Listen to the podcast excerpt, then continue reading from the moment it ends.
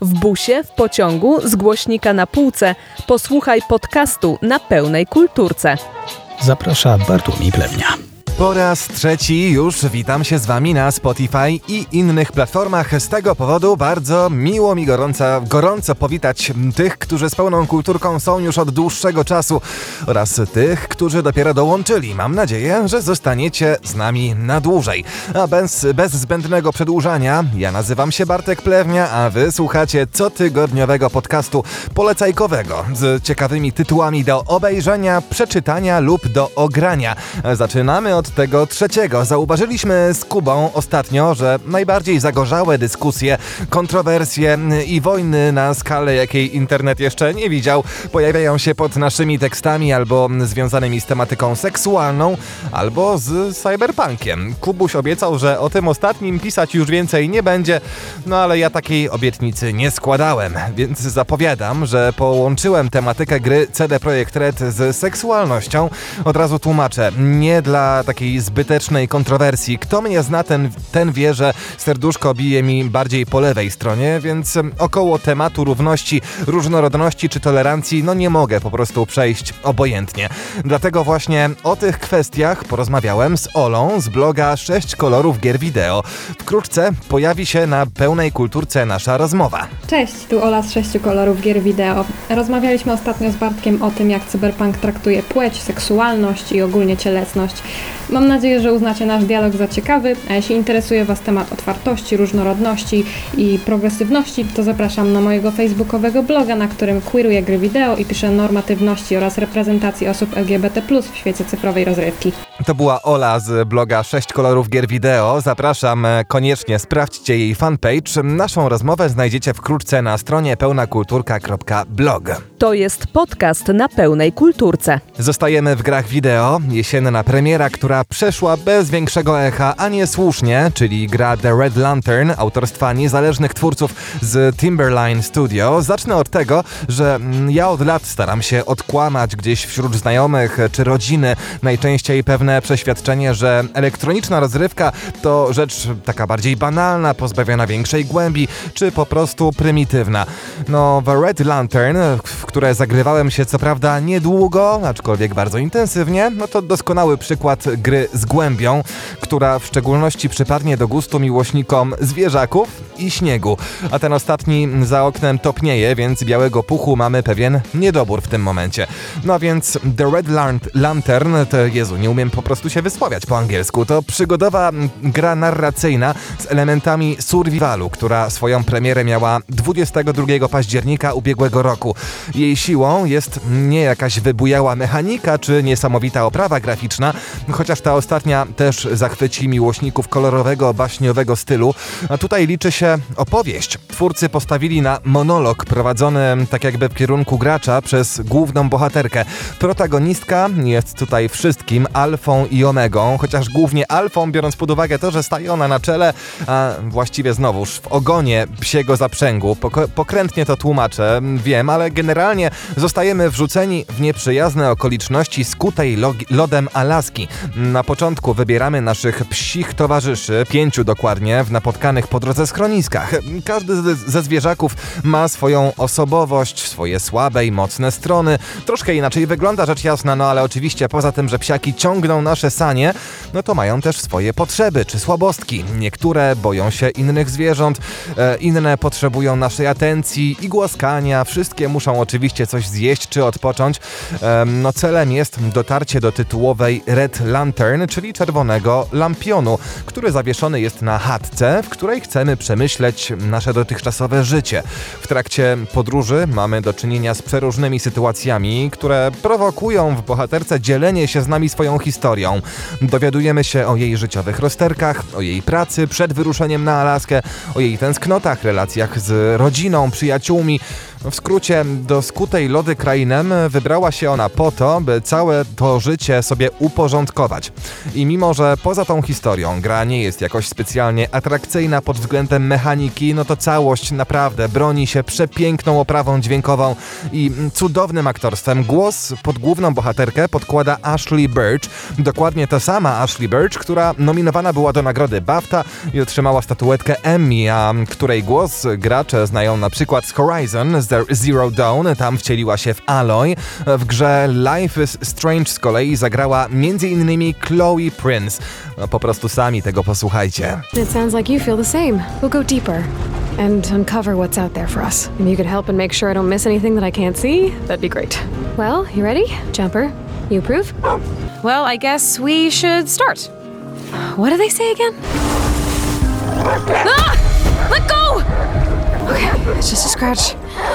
Scratch from a giant wolf mouth. We can patch this up. We know how to do this. And that little nightmare reminded me to bring some flint so we can always start a fire. It's a good thing we have an overactive imagination. We know what we're up against. Nie da się tego głosu nie kochać, tak samo jak całej metafory podróży, poszukiwania i ucieczki, jaki kryje się w grze The Red Lantern. Jak mówiłem, mechanika do najbardziej rozwiniętych nie należy. Od czasu do czasu musimy podjąć jakieś decyzje, na przykład czy idziemy za łosiem, żeby go upolować, czy nie, w którą stronę skręcamy, czy w lewo, czy w prawo, czy będziemy e, próbowali omijać jakiś las albo górę, czy bardziej e, przedostać się przez niego, czy zobaczymy, co znajduje się w chatce, którą spotykamy po drodze, czy też może się wycofamy, bo stwierdzimy, że tam może czekać nas coś niebezpiecznego. No, takich wyborów tutaj trochę jest, no ale The Red Lantern to mimo wszystko gra na jeden wieczór i to taki nawet niezbyt długi. Można ją przejść w nieco ponad półtorej godziny. Potem oferuje co prawda różne dodatkowe opcje przechodzenia tej naszej ścieżki do czerwonego lampionu, ale generalnie no nie liczyłbym na więcej niż dajmy na to 3-4 godziny zabawy łącznie i to tylko jeśli mocno się wkręcicie i lubicie taką narrację cały czas, e, bez jakiegoś specjalnego wkręcania się w mechanikę, strzelania tak dalej. Tego tam po prostu za dużo nie ma. Niemniej naprawdę polecam, bo pod względem artystycznym The Red Lantern trzyma bardzo wysoki poziom.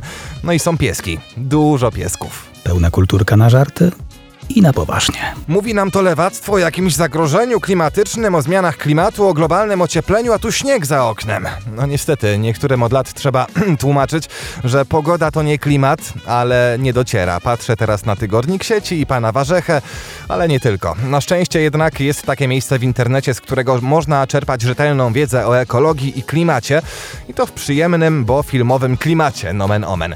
Mowa o portalu VOD greenfestival.pl to serwis z filmami głównie dokumentalnymi, ale nie tylko, który powstał na bazie Green Film Festiwalu w Krakowie. Cały czas pojawiają się tam nowe tytuły i bardzo, bardzo mnie cieszy, że opublikowany tam został niedawno film pod tytułem Nasze zadanie profesora Szymona Malinowskiego. To fizyk, profesor nauk o Ziemi, popular popularyzator nauki ym, o klimacie. Dokument jego autorstwa miałem już okazję oglądać i naprawdę warto.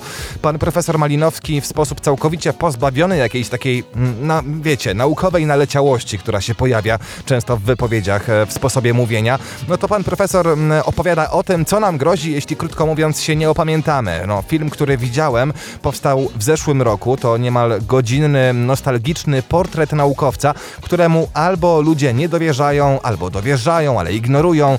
No finalnie wszystko zmierza ku zagładzie planety i nas wszystkich oczywiście, a nikt się tym jakoś specjalnie nie przejmuje. Chyba znacie to z własnego podwórka, co?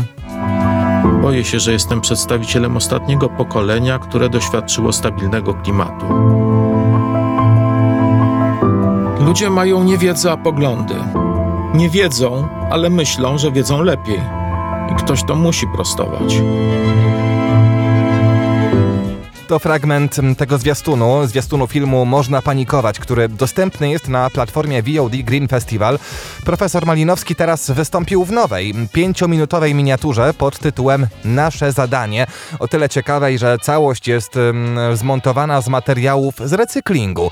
Naukowiec opowiada tam o tym, co każdy z nas może zrobić, żeby walczyć z globalnym ociepleniem, no i po prostu zapobiec tej katastrofie, której wizja wyłania się z filmu Można Panikować. To taki komentarz do tego filmu, który, o którym opowiedziałem wcześniej. Od filmów przez książki do gier wideo, pełna kulturka w głośnikach stereo. A na koniec jeszcze niezastąpiona ekipa z kapitanem Holtem na czele, czyli na Netflixa wjechał niedawno nowy sezon z zwariowanego serialu Brooklyn Nine-Nine.